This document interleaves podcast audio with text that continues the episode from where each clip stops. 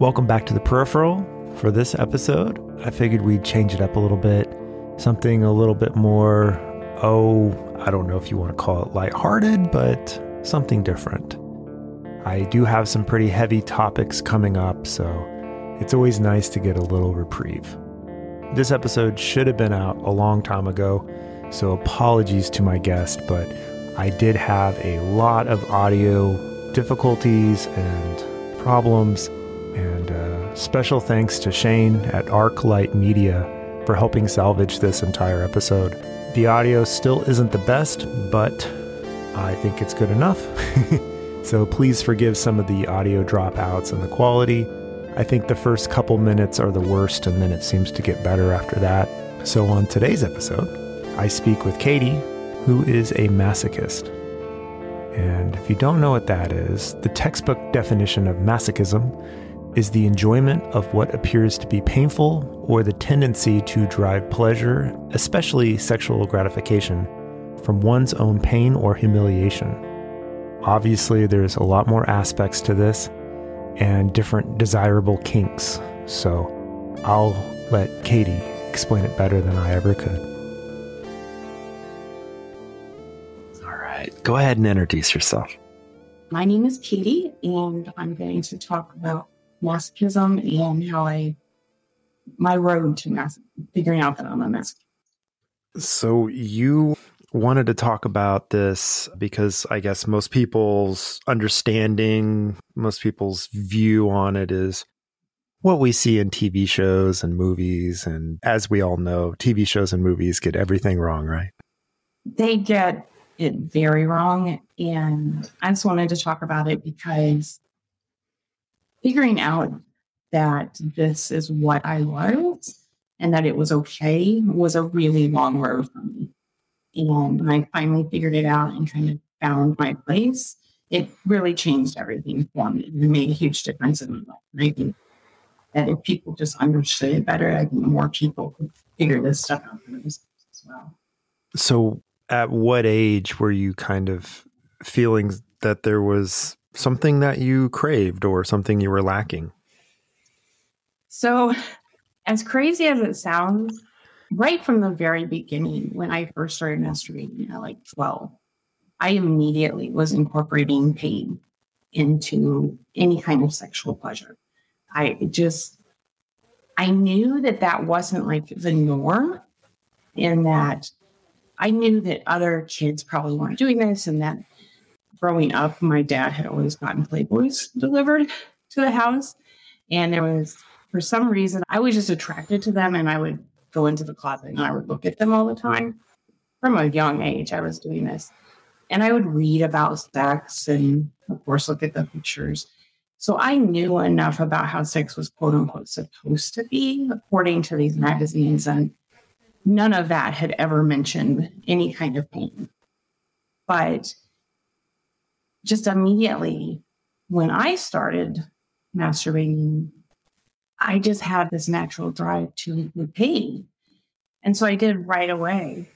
But then when it came to partner sex, I had a really hard transition there. Like I didn't know how to talk to my partner about it. So I never really did.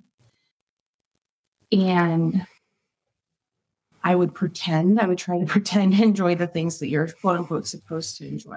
At the same time, this was when I was late teens that I first started being sexually active with a partner. And teenagers don't know what they're doing. So, no. Yeah. And this is, you know, I'm in my 40s now. So this is in the mid 90s. I live in a conservative area, conservative state. And at the time, I was growing up in a small town. It was a very conservative town. They didn't even talk about gay, much less kink. So I had no idea. I had no words for what I was one. And at the same time, I was also remembering childhood sexual abuse. I was in counseling for depression and anxiety, and I was starting to self harm. So there was a lot going on. And the last thing my mind was how do I communicate this desire for pain to a partner. I was just kind of going the flow. But by the time I was, I went away to college, I did actively seek out a counselor to work on some of this. The first response I received from a counselor was sex should feel good, sex shouldn't hurt. And she actively discouraged me from pursuing that at all and linked my wanting pain with sex back to my childhood sexual abuse. And I had three more counselors do that actively over the next several years. So, but this is what would get you off during sex. Like without exactly. it, you you weren't enjoying it. So well, and that's the thing. I wasn't actually doing pain during partner sex at all during this time. I would go to counseling. Eventually, in counseling, we would get around to talking about sex, and I would say, "Yeah, I don't like sex." And like, well, why don't you like sex? Well, none of it feels good. And so then we would talk about, well, what do you during masturbation?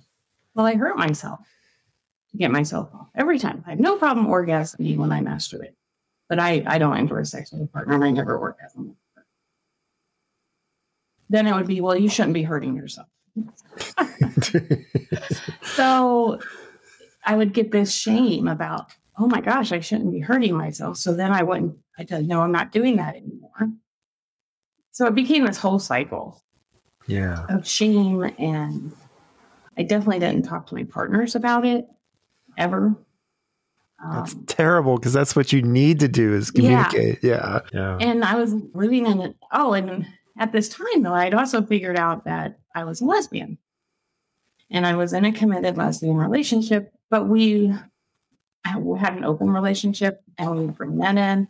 So we were doing these things that were not mainstream. So it's not like, and my therapist would always know about those things. So it's not like I was going to a real button down therapists. So it was just a really weird time. So I finally when I was 30. By when I was 30, I moved to a different city, left that relationship, was in a much better place. And I had been out of that relationship for a couple years and hadn't dated anybody, I hadn't even thought about dating anybody. But I'll be really frank, I wanted to get laid. Yeah. Like so we all. At the t- yeah. So at the time, you went to Craigslist for a quick hookup good old days. When they had and, the casual casual encounters yeah, category. Casual encounters, and I saw a mirror an ad for this guy who was looking for a submissive, and I started talking to him, our messaging, and he talked about wanting to flog a woman and put nipple clamps on her and all this stuff that I really hadn't considered because keep in mind, you can only do so much with yourself. yeah. But it sounded amazing. And because I'm a paranoid person, I stalked the crap out of him and confirmed that he was a paramedic at a fire department locally. And I figured out where he lived and I made sure it was really safe. And I eventually met up with him. I'm not even kidding. It was the most amazing time I ever had in my life because I was finally being touched in a way that made sense to my body and made my body respond. I had never physically reacted. I don't mean orgasm, but I mean like even just my body naturally lubricating to touch. Yeah, it was like the chemistry, the everything was right on. Yeah. Like I was no longer the Sahara. I was suddenly like the most the biggest river in the world. and it was just like amazing. So, but it still felt really taboo. And it was in this like little compartment of the internet and secret. And I did that for probably nine months before I found out that there were like these groups that are community based and everything. And I just started really getting into them when I started dating people more seriously and got into a serious relationship that we did incorporate some masochism in it. And that relationship went south. And I ended up getting into a relationship that had no message. Oh. uh, and it was one of those things where I thought, well, I did without it for so many years. I don't really need it. And I ended up marrying her. That didn't go well, obviously. It sucks when you have something different that you like, whether you want to call it a kink or just a different mindset, whether it's polyamory. It's so hard. I mean, it's hard to find a great person just when you're completely open minded with the entire world out there. But when you have a specific thing you like, it cuts down your options completely. And then you get to the point where you just compromise because you're like, well, probably never going to find that perfect. Exactly. And that's what I did. Like we we got along so well. And, and we still are very good friends. But sexually we we were not compatible. But I realized I had never really talked to him about what I needed. Again, I went back to just silence. And so I decided that I needed to make this right. And, but I, I didn't have the words. So I, I found a counselor. That's my go to. And, but I worked really hard and I tried to find a kink friendly, sex positive therapist. And I thought I'd found one. but it very quickly turned into once again that I couldn't that it may not his his take on it was more it may not be very healthy for you to participate in these items since you were an abuse survivor. And we really need to look at that before we can talk about how you discuss these things with them. Yeah. Yeah. It's frustrating. I understand the point of view of let's fix you first. Let's make sure your trauma is dealt with before we go and start doing other things, but you're already in your 20s, your 30s. I mean, you can multitask and work on multiple things at once. And at no point does it really seem like what you're explaining or describing is really a problem. It's more or less trying to find a partner and understand yourself. Right. Like I was in my mid 30s at this point. Yes, I had a history of depression, anxiety, PTSD. But I had years of therapy. I'd been on medication and stable for years. I wasn't showing any signs of problems. I came to him, I explained my history. I assured him that I'd worked through my abuse and that I was here to learn how to communicate with my husband about sex. And it quickly turned into something else. And it really kind of sent me on this tailspin of maybe this isn't good. Again, yeah. So it took me a couple months to kind of pull myself from that. I don't advocate lying to your therapist, but at some point it's like, that's not what I came here for. I want to talk about this. Right. Quite honestly, if I go back to therapy or anything, I will be much more selective about what I tell them from my past. And that's really unfortunate, at least until I know them better. A detective came and knocked on the door and I said, Is it Renee? And he just gave me that solemn look. It was the worst day ever. The Proof podcast is back with a new case and a new season. 23 years ago, 18 year old Renee Ramos went missing. Her body was later found in an empty Home Depot building on the edge of town. I don't think that they arrested the right people. It's about time somebody's trying to do something. She had a black eye about two weeks before she was murdered. They are involved. They definitely had her body and her backpack. You know people are going to judge you, right? Of course. They're judging me now. They've been judging me damn near my whole life. You can listen now to season two of Proof, wherever you get your podcasts, and follow along with us as we reinvestigate the murder at the warehouse. I have to ask Did you kill Renee? American Criminal is a new true crime podcast from the studio behind American Scandal and American History Tellers. Every week, you'll fall deeper into the riveting stories of the country's most clever, craven, and cruel criminals fraud, theft, murder, and worse. Whatever the case, whoever the criminal, you don't know the whole story until now. The debut season tackles one of the most sensational cases of the 20th century the Menendez murders. In 1989, young Lyle and Eric Menendez brutally shot their own parents. Prosecutors and the press said it was a multi million dollar inheritance that led two greedy rich kids to murder. But the picture perfect facade this Hollywood family built hid troubling abuse. Could these teenagers have been driven to kill? Or was it even in self defense? Listen now. Go to AmericanCriminal.com or search for and follow American Criminal wherever you get your podcasts. So it took me into a tailspin. It took me a little while to get out of, but then I was able to kind of pull myself back and realize, okay, this isn't the right one for me. So I did end up talking to my husband about it. He did agree that I could and should participate in the local kink community, but I don't think he still to this day understands my need as in terms of being a masochist, that it's actually that's how I feel things sexually. So we did end up eventually divorcing, but we remained good friends. Through that, though, I started participating in the kink communities around me.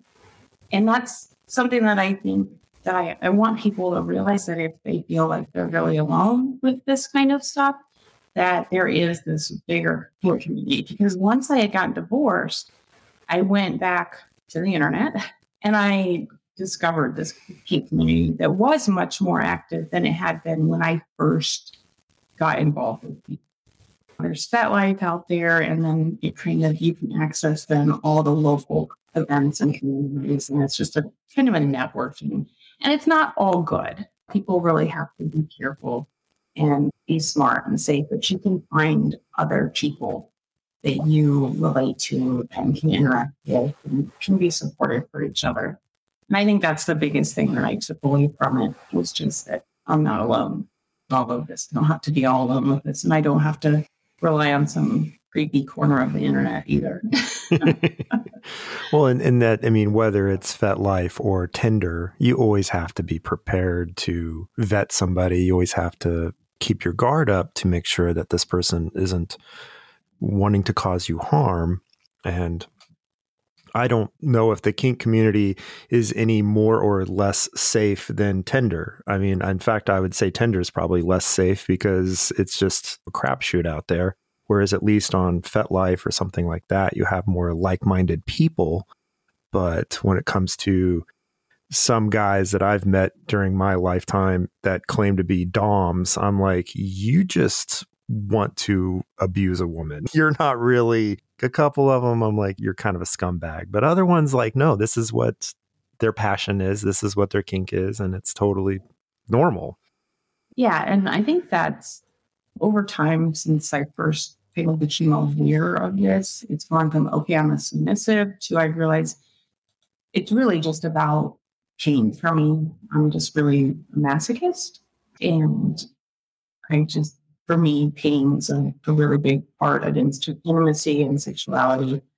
I have found I am with a partner now, and we're been married, Sarah, and but we have an open relationship. So he understands that I might go other people for different types of pain, and he might see other people for play that he likes with them. So just a really understanding of what we each need out of relationships and how to learn sex life. So it's just a, I don't know if it's true for everybody, but I feel like for me, my, since I was about a teenager until now, I feel like sexuality and my sexual identity has just been this huge process. And I'm kind of curious to see if it'll ever stop or if it just is like this continual process. So it's continual. yeah. I think you're about my age, so I'm not sure you can say. Yeah, I'm 46. so. Yeah, see, we're about the same age. So. And it's hard because however you identify, a lot of people, it's just, it's not in them to want to cause harm. It's not in them to want to cause their partner pain. it's one thing to spank, it's one thing to be a little rough, but it's another thing to be like, no, I want to be flogged. No, I want these things done. Because a lot of people, they're uncomfortable doing it because most people are inherently good and don't want to do this, cause their partner pain essentially. And they perceive that as a bad thing, not realizing, you know, never able to flip the script like, no, this is what they're asking for. And you can blatantly ask somebody for what you want, and they might not give it to you because in their mind, it's a bad thing. Just like the litany of therapists you went through, they all interpret this as a bad thing. Yeah, that's absolutely correct. That was part of the thing with my ex-husband is he really could not understand and comprehend how I wanted the pain. But on top of that, he could not stand hurting. It was basically a hard limit for him. You know, his entire life been do not hurt people. And suddenly he had his wife asking him to hurt her. And that was not something that he could do. And my sadist will often say, or my partner will often say, what will other people think about him if they knew what he did to me? because he will cause me extreme pain. But that is what I want him to do. And if I were to say a single word, he would stop. The entire thing would stop. And I know that. And that's because I know that, that is how I can allow him to continue to cause me extreme pain. But there has to be that trust. It's a lot of trust on both sides. He has to trust, and any of my partners have to trust that I am not going to go to the authorities and claim that he did this to me and I didn't want him to do this. And I have to trust that they're not going to go beyond what I want and that they will stop if I utter my safe word. It's a lot. It's always ironic to me because the kink world, the BDSM world, there's so much more understanding, communication, and consent going on than what's happening in most regular relationships where people can't even express I just like it when you're on top. Like they can't even tell their partner that. Whereas in the kink community, you have to really say what you want and trust the other person. Yes. I had a um, play session two nights ago with one of my play partners. And the evening before, he was texting me a litany of questions in preparation for our play session the next night. And then when he arrived, he had even more questions. Do you want this? What are your limits? Can I do this? And you know, and that's what we do. It's all about communication, or it should be. Because if you can't communicate with your partner, there's a risk that you could be harmed. You're definitely not going to get what you want because you haven't communicated what you want. And there's just so many chances of things going wrong that it, it's so important to use your words and get it out there. So otherwise, you're just going to have a bad experience.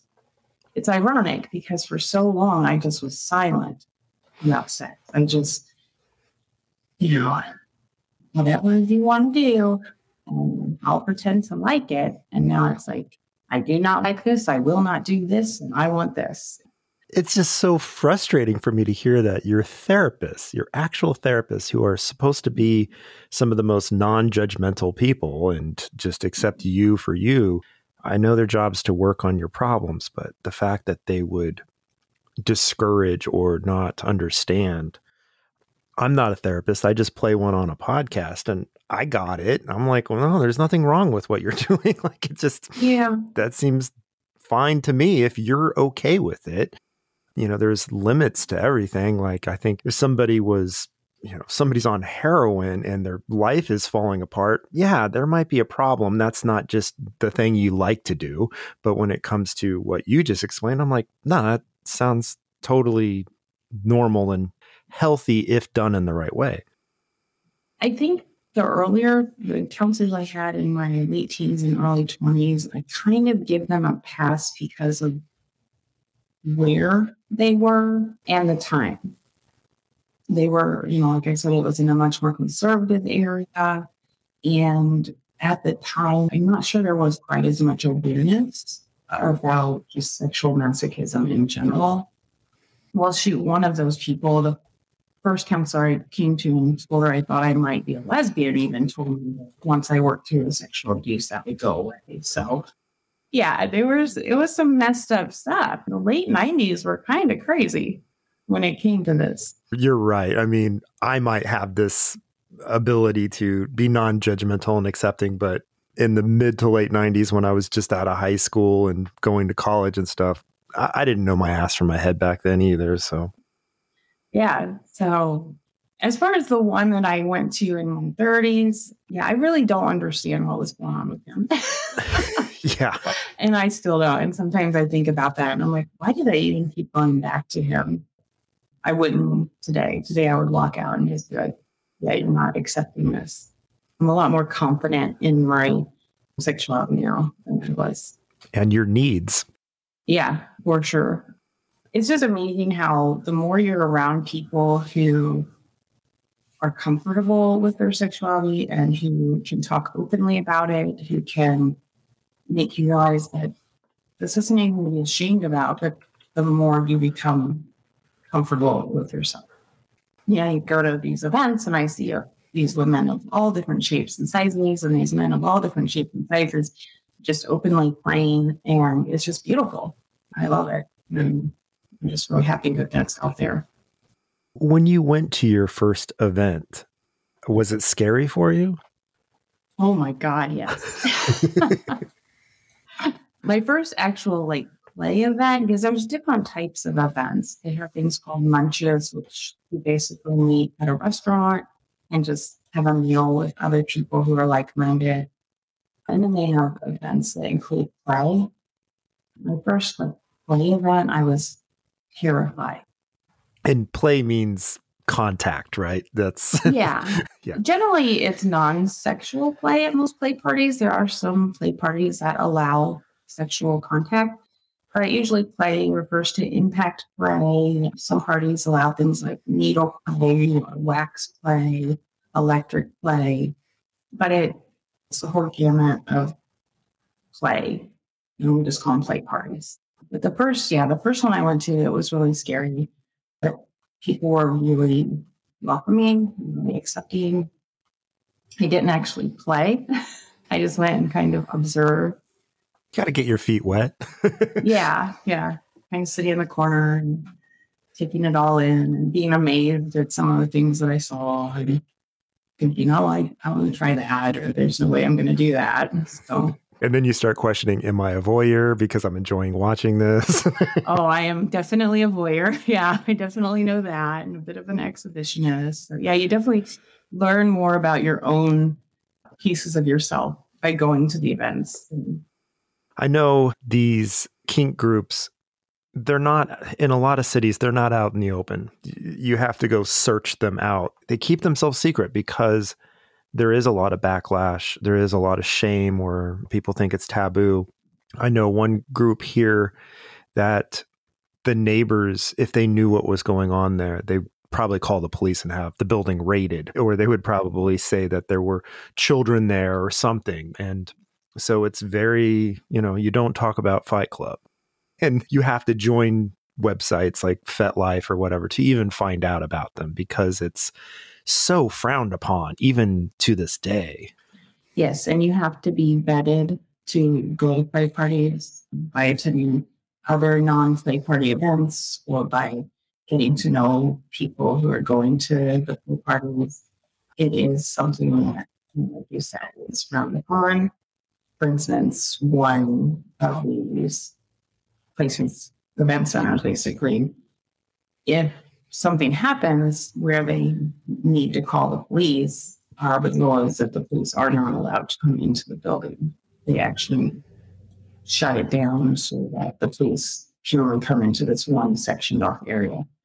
Because who knows what would happen if the police came in and saw that here's a woman that has a bunch of bruises all that kind of yeah, I mean, police are pretty simple. They're a hammer, they're looking for a nail. and their job is to arrest somebody, find a crime, and there's no crime happening. So it, yeah, it's unfortunate, but that is the reality of it. But it, it, keeps us safe. We're safer. I kind of liken it back to when I was like 18, 19, and you actually had to search for gay pride community centers. And I went, I had to find one in the city I was living in at the time. And it was difficult then too. So it, it feels very reminiscent of that to me. And so I keep thinking, well, maybe, maybe one day they won't be as secretive because, you know, gay community centers certainly aren't anymore. I've been invited to some of these parties, but I've never I personally don't identify as being part of the scene. I because I mm. I'm just I don't really know that much about it, but I have Did friends. Oh yeah, I've been to several. Okay, okay good. it's one the the most interesting one was the pony play where Oh, that that's that's an interesting one. yeah. You no, know, you've seen something I've not. yeah, let me tell you, when it comes to flogging, when it comes to the wax play, when it comes to all of those things, none of them shocked me. The pony mm-hmm. play one, I was just sitting there going, "What is happening?" And I'm and not in a not in a judgmental way, just like I am completely and utterly out of my element right now and this is something on that should be on everyone's bucket list to do or watch. yeah, I've not seen pony play. I've seen puppy play, and that can actually be really cute. But I've not seen play, although I did see a woman dressed up as a pony once with the hooves and everything. So yeah. Yeah. yeah. the woman had the hooves on and in a full latex outfit that you have to really i guess train to even put this thing on because it's so hot and so constrictive and so she would she would stomp her hooves on the ground and it sounded like a horse stomping on the ground. Yeah. and uh, when it came to the q&a part i just asked is that a real horse bite guard in her mouth or did you have to buy a specialized one and he's like no the horse mouth guards fit perfectly in a human mouth and i'm like cool was the best question i, I love that you asked that. That's vital information. I know. It's, if if somebody else had the question and they were too afraid to ask, I wanted to, you know, make sure that everyone knew what kind of bite guard to get. Well, and that's just like crops. You can buy some of the best crops at like um, equestrian store. You don't need to go online.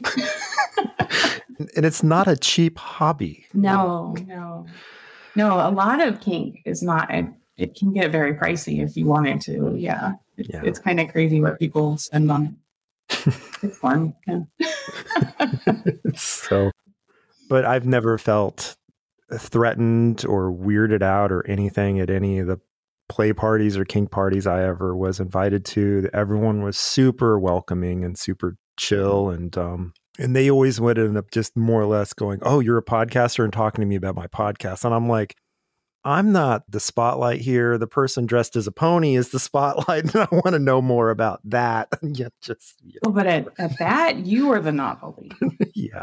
I know. I was the weird one in the group. Yeah. yeah. No, there. I've not been to. Well, I shouldn't say that. It's always so welcome. Want to find people that are there that have similar interests, and, or that are going to introduce you to new ideas. And it's always like people showing their toys off, and especially men. Men love to show all their toy bags off. It's men with these huge toy bags full of whips and floggers, and spend time showing them off to each other. Women just shake their heads. and there is etiquette at these parties. Like, as you said, you have to be vetted, you have to be invited. And if somebody has all of their toys or devices displayed, you better not touch them because it is theirs. like, I saw somebody get spoken to very sternly when they picked up a riding crop or something that belonged to somebody else and it was like put that down Yeah. Was- Like, You don't you don't touch other people's toys, you know, and that goes for toy literal toys and other people's human toys. When I go to an event, I am there as a collared submissive. I don't like I said, I don't really identify as a submissive except to my, I do identify as that to my partner, primary partner. So when I attend events, I do wear a collar. And the primary thing with that is just so that other people are aware of what my status is. So it wouldn't be appropriate for another person to come up and initiate play with me in an aggressive manner because I'm a college So there is that distinction too. There is etiquette, and it depends on the party you go to as well. Some are like high protocol, which means there's a lot of positioning and just expectations on how a submissive should act and how dominants act. I don't do any high protocol. I'm way too, I say fuck to my dominant way too much. So I, I'm just not that. I'm very not a submissive if you really look at me in terms of how I act. But so I, I've never been to a high protocol party. I never want to, but there are those as well. If people are into that and want to learn more about that. It's more of like people heard like story of O kind of thing, more formal. Story of O was the BDSM book before Fifty Shades of Grey, before it was cool. yeah. Yeah. And Fifty Shades, you know, I you brought up Fifty Shades of Grey. That oh, man. Go ahead and break it down, everything that's wrong with that one. First of all, disclaimer, I've only I did read the first one because I was happy that fin- that not final, but that there was a recent book or modern book about BDSM out there, and that people were actually reading it. It was getting press and stuff. And then you read it, and it's one. It's this uber wealthy guy who's supposedly super hot, and this thin chick who goes in and is handed this contract that is absolutely ridiculous it's just not how any of it works or should work. And then she's kind of forced into signing the contract when she's drunk, of all things. Like, and it's not a negotiated contract. It was his demands. And to be honest with you, I don't know very many people that have a contract. Well, some people do that, but it's not. They made it seem like everybody has these contracts. So they just don't. So it's gave this completely false image about BDSM. We need like a reality version of it. yeah. So because it's just that's more along the lines of high protocol or a slave version of BDSM than what you really see. Not even that. It's I would say people that think they're going to do that are the people who get on that and just stay. And it's really frustrating for people that are just doing this day to day and it's part of them. Yeah. It was such a one way relationship or just domination in that movie and book. I think the movie Secretary does a better job and it's more or less organic. It's more just this is what's going to happen. But even Secretary has its problems and yeah. isn't a perfect representation either because there's i think the first time he spanks her there was no consent given it was just she he did it and i'm like yeah there's gonna be a little bit more to that i just felt like in 50 shades there was no consideration given to her needs or very little and it just was not what our community needed or the general public to see as a representation of bdsm yeah and I guess the first time I saw Fifty Shades, I was like, what is this, Twilight? Not even realizing I had no idea it was the same author that wrote the books. So if you're into supernatural, vampire, werewolf stuff, if you think Twilight is bad and a misrepresentation of that, well, that's the 50 shades of gray version of BDSM. It is so far out there. It's not even close to what normally people would convey that just even vampire lore it's totally off it's very off very off so what would you tell somebody who might have these cravings who might have these desires who might be in a relationship that they're not getting this Oh, I may not be the best person to ask.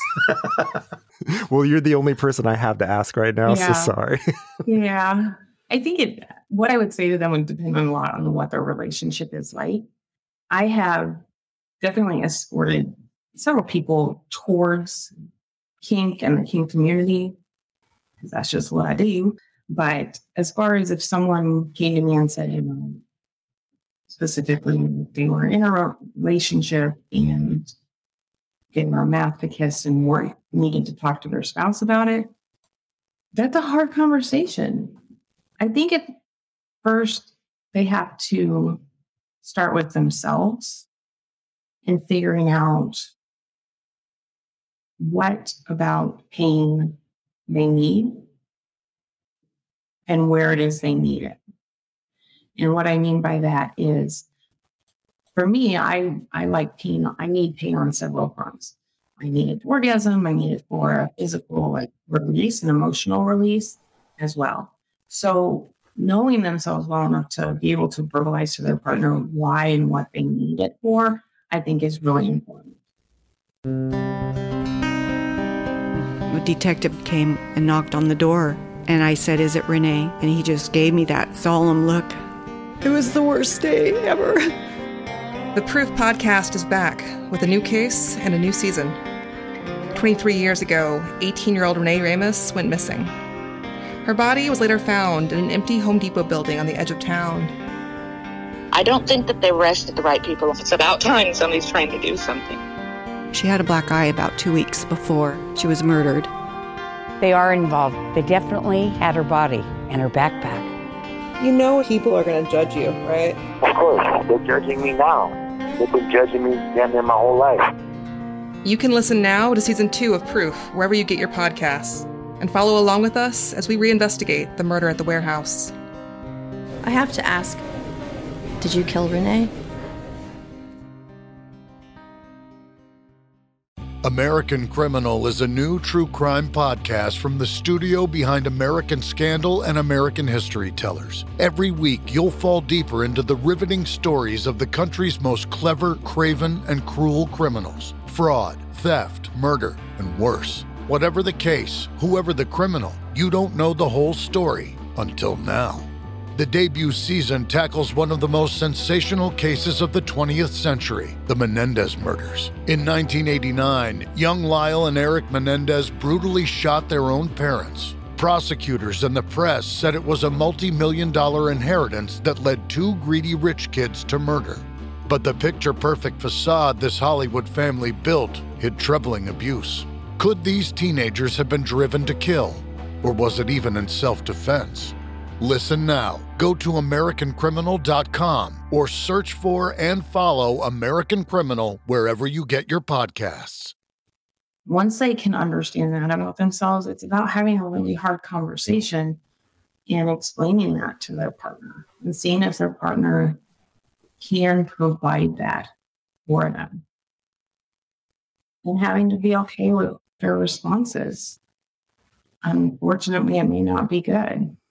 And then you have to kind of work with where that takes you. In my case, I it might lead to divorce. You might try opening your relationship. You might try having not really opening the relationship, but having somebody else provide pain, the pain aspect. Because you can receive pain. That's the other aspect I need to clarify here.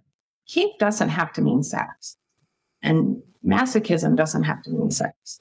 You can have pain and receive pain without there being any sex. That's why we have play parties that do not have sexual elements because people will do pickup play or play with partners and there be no sexual elements.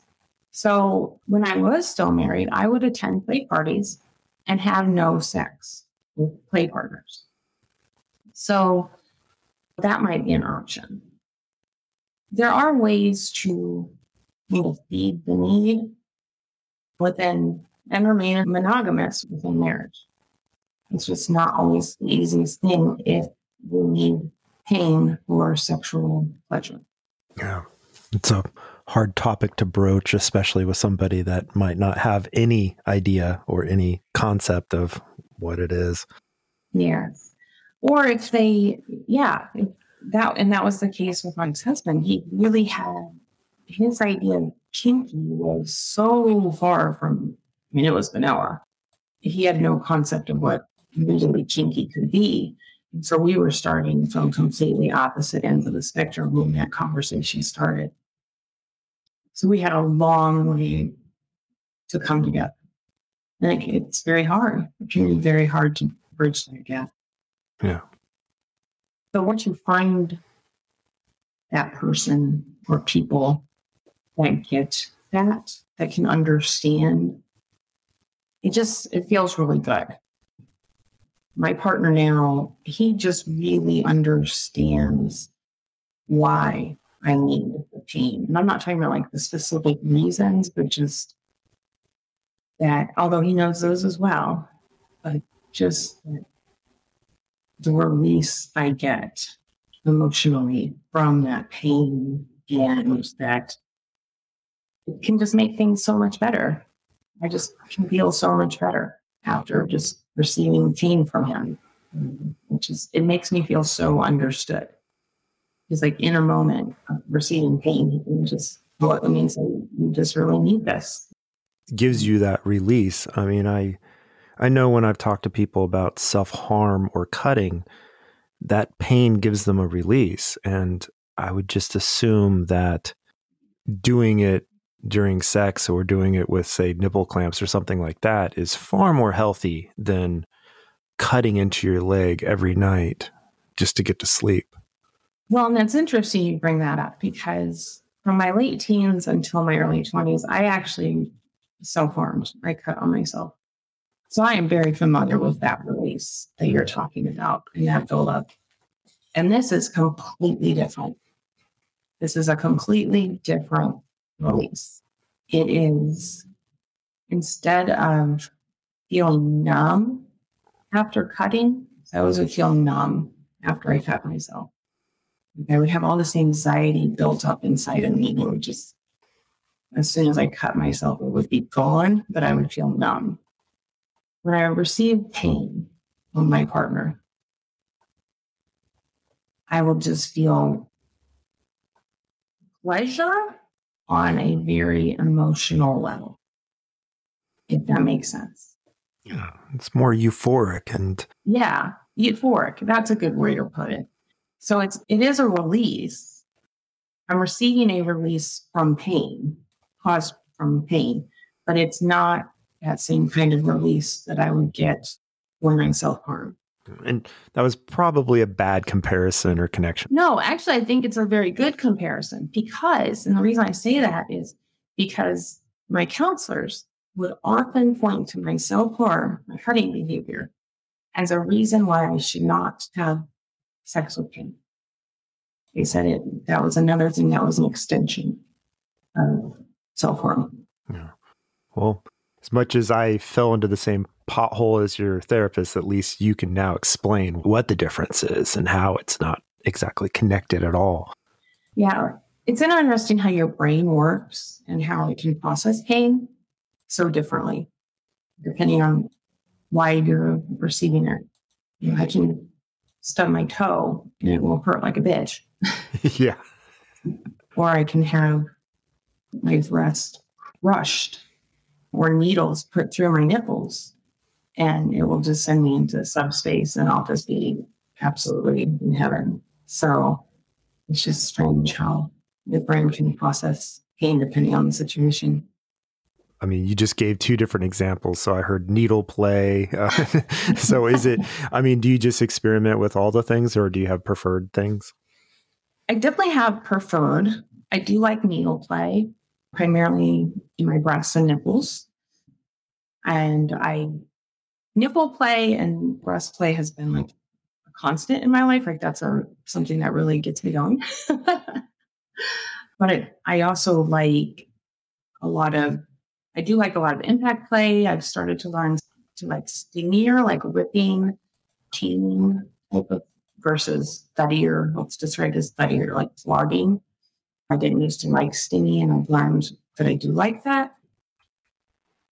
My primary partner is amazing with his hands and the amount of pain that he can create just from his hands and manipulating hands and hair pulling and things like that. But yeah, I've like tried a lot of different things, breast bondage and different things like that. I try a lot of different things and just hit or miss on whether or not I like that particular thing. Like I've tried electric play and I just really didn't like that. And I don't like anything with bronze. But cutting, I've done cutting play and I like that. but I try to stay away from that. too risky with scarring and stuff. There's just a lot of fun stuff you can do, but there's always something new to try. Oh, interesting. Yeah. I'm learning. But I don't think I'll try puppy play or pony play. That's just not my thing. Yeah, that's that's a whole other level and it's very specific and just like any genre of anything. I mean, just if you listen to heavy metal, well then you have the subgenres of every single kind of metal. If you listen to techno, well then you have house, you have trance, you have drum and bass.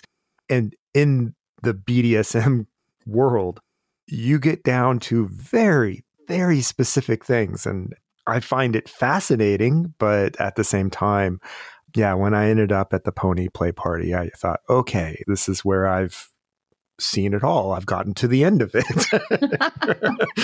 You've not seen it all, but you did get to see a very like I would love to go to that and see that. I think that would be absolutely fascinating.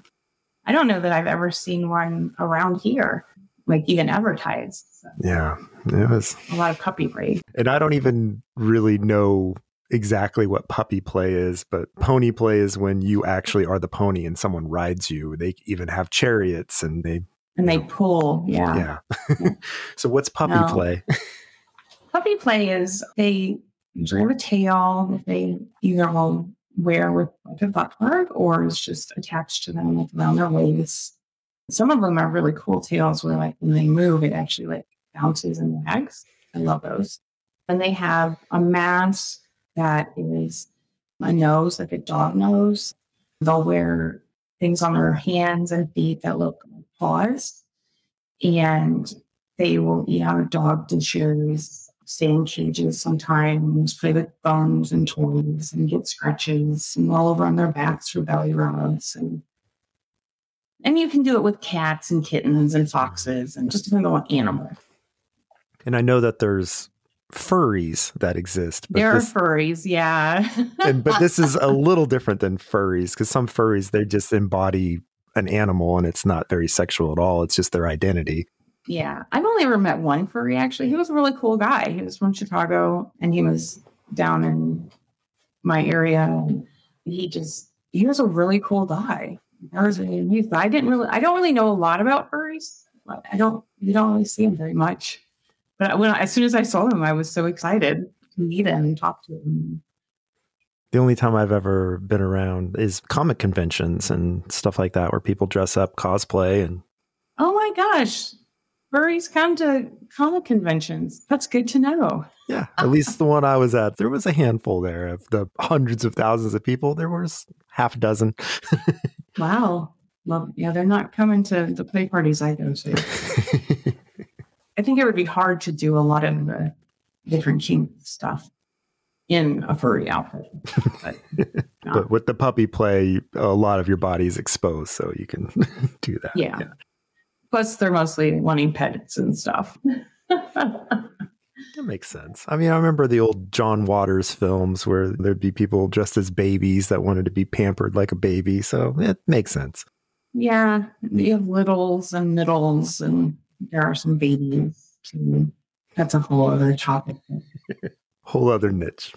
Yeah, whole other little niche. There's a little bit of everything. Was there anything else you wanted to talk about that I didn't ask you about? I don't think so. We actually covered a lot more ground than I was expecting. well, I, I, did play a little dumb at the beginning, like, I don't really know about this. I'm like, yeah, I've been to play parties. It's I was like, when you came out with that, I was like, dude, you know a lot more. yeah. oh, I just make you explain it, dumb it down a little for me and for the audience because I can't understand it. So, like, explain it to me like Yeah, I want to see Pony Party now. oh, you you have to. Like I've seen one person in Pony like dressed up, and I was like amazed. There's so much to it, but I've never actually seen like the full thing. I guess it's just a really extreme version of sub dom because the pony is the sub and the and there's a lot of leather involved and yeah yeah that's not really my thing don't yuck somebody else's yum all good it's good thank you so much katie for joining me I'm going to be putting out another episode this week. It's an author who I interviewed. I was trying to time the release of the episode with the release of his book, but that didn't happen due to scheduling issues. Uh, I don't want anyone to think that he got bumped before anyone else. It was actually a scheduling problem uh, between him having COVID and being able to get the interview done. But uh, I'll be releasing his interview very soon.